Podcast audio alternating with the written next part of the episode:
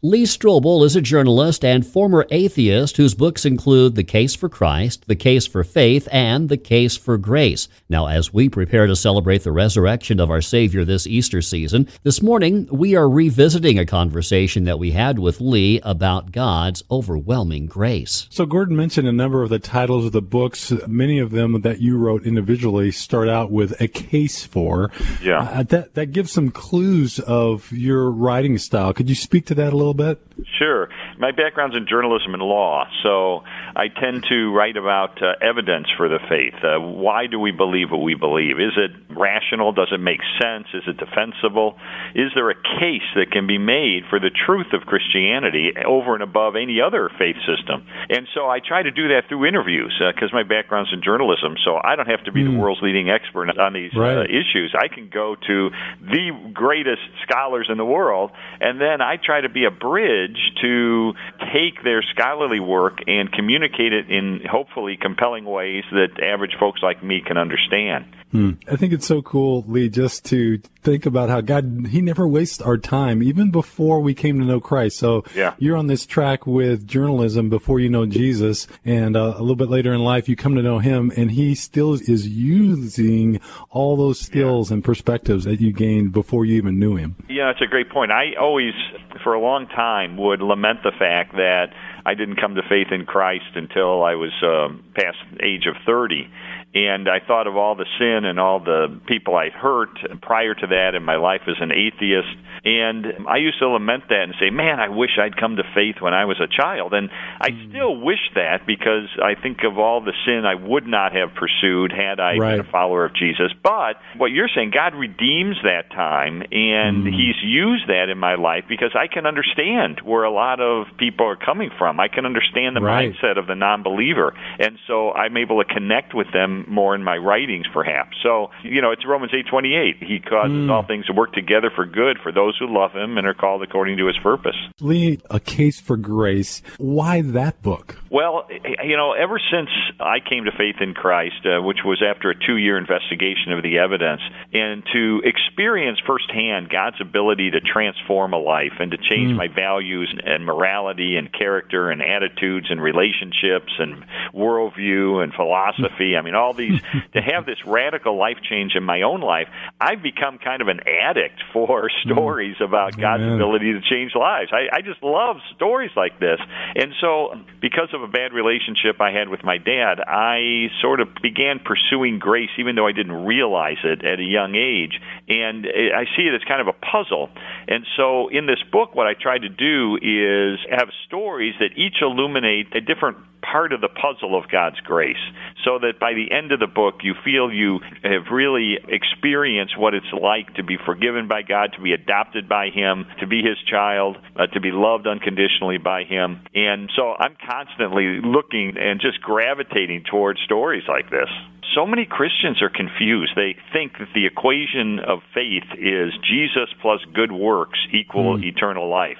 Mm-hmm. And, you know, the real equation is Jesus plus nothing equals mm-hmm. eternal life plus good works.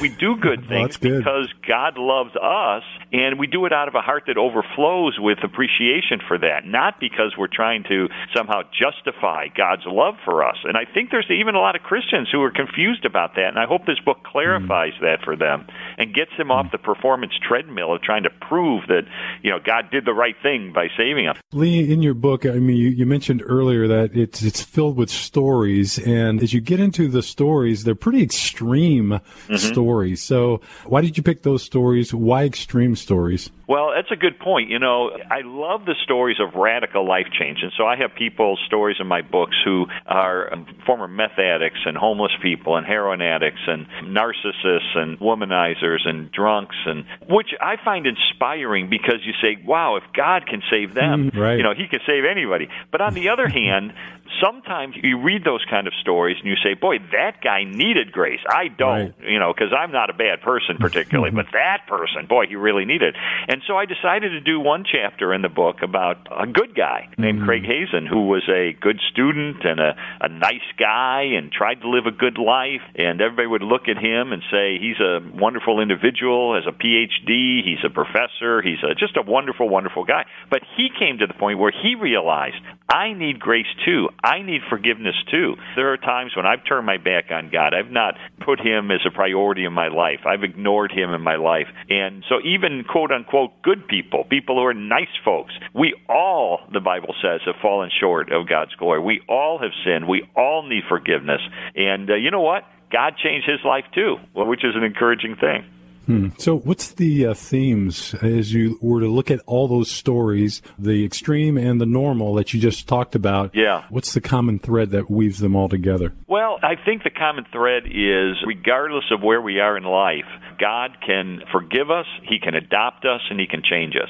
So there's a wide range, and I think the commonality is this realization that at some point we can't do enough good things to erase the bad things that we've all done. But you know what? There's hope, there's redemption, there's forgiveness, Yes. there's adoption, there's transformation that's awaiting. Lee, a strong message in uh, the case for grace is that God operates in His own way, in His own time, and often in surprising ways. Now, honestly, I've found that often confusing in my life and at times frustrating and always humbling.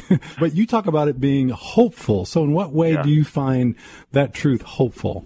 Well, I find it hopeful because God is not like us, and God has His own purposes and His own timing and so forth. And looking back on these circumstances that befall us, and sometimes in the middle of them, we're confused, we're angry, we're hurt, we're disappointed, Right. we're suffering, and yet we can look back on the other side of those and see how God has redeemed those situations and can cause good to emerge. I think of my own case where I almost died several years ago and had, because of hyponatremia or low blood sodium, mental confusion, delusions, hallucinations, and you know I became convinced emotionally that God had abandoned me, which is a horrible thing to really feel at a deep level. But hmm. you know that's a horrible thing to go through. But my son, who's a theologian, led me through a prayer exercise that reconnected me with God on a very deep and profound level, and I describe hmm. that process in the book.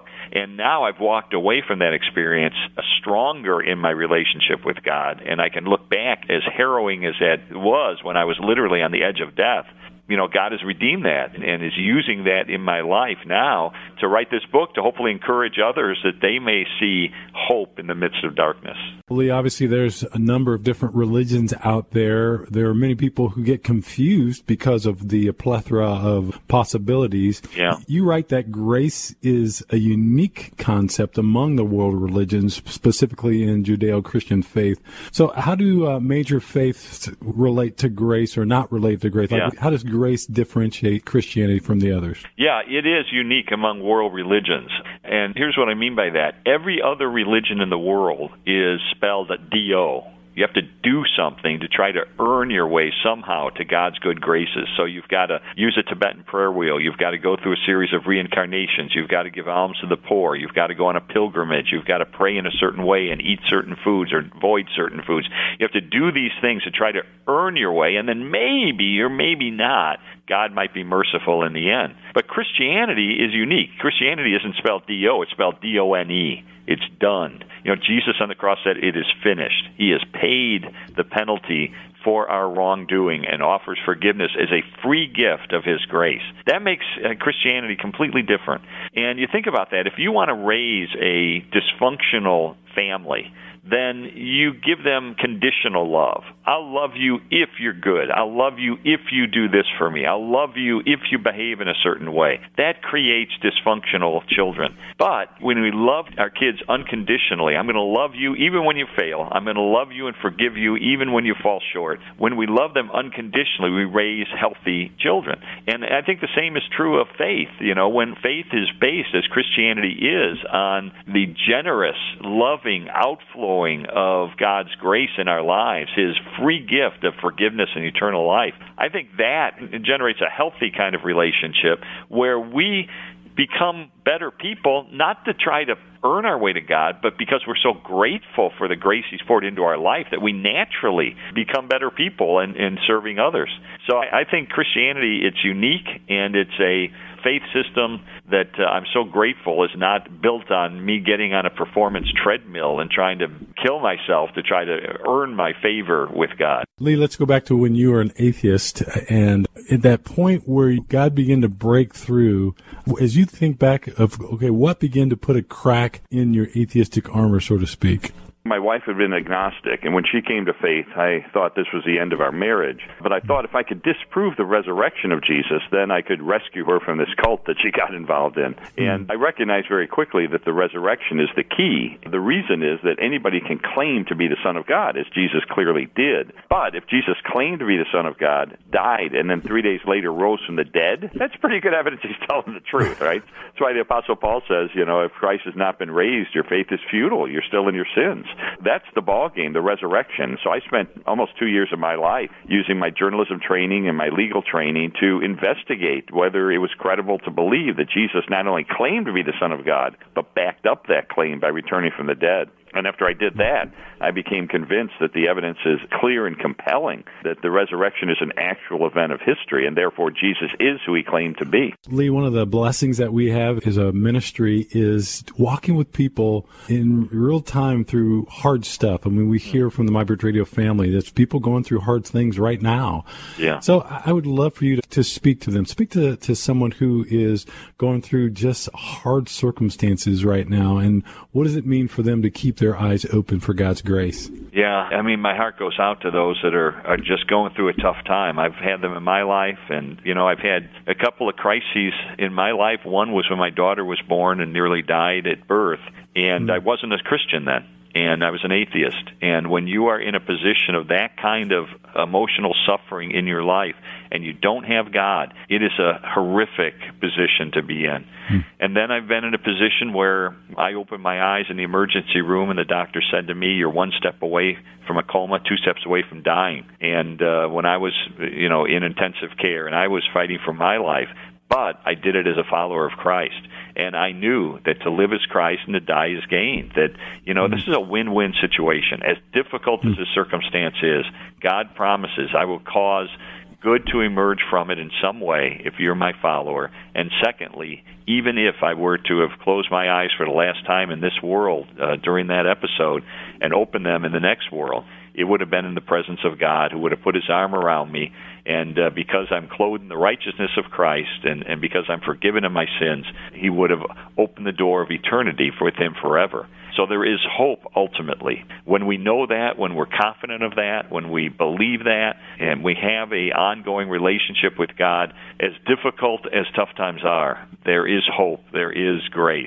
Lee, great time this morning. So appreciate you taking the time. Would you be sure. willing to end our time praying for the MyBridge Radio family and specifically, again, yeah. those who are just going through tough times right now? Sure, I'd love to. Father, thank you for your grace. Thank you for your love. Thank you for the way that you offer to forgive us and adopt us and transform us. We are amazed by that. We pray for those among us who are hurting, who are going through tough times. Father, we pray by your Spirit you would lift them, you would give them vision, you would strengthen your relationship with them. We know that your son said, uh, In this world you're going to have trouble because we live in a sin scarred world, but take courage because he has overcome the world. So, Father, we thank you for that. We thank you for your provision for our sin, that you have sent your Son on a mission to redeem humankind. That gives us hope. That gives us courage. That gives us encouragement. We pray for this station as it proclaims your message of grace and hope far and wide, that it would be a source of encouragement to listeners and those that don't know you personally, even today, might turn from their sin and in an attitude of repentance and faith, receive this free gift of forgiveness and eternal life purchased on the cross by your Son, in whose name we pray. Amen.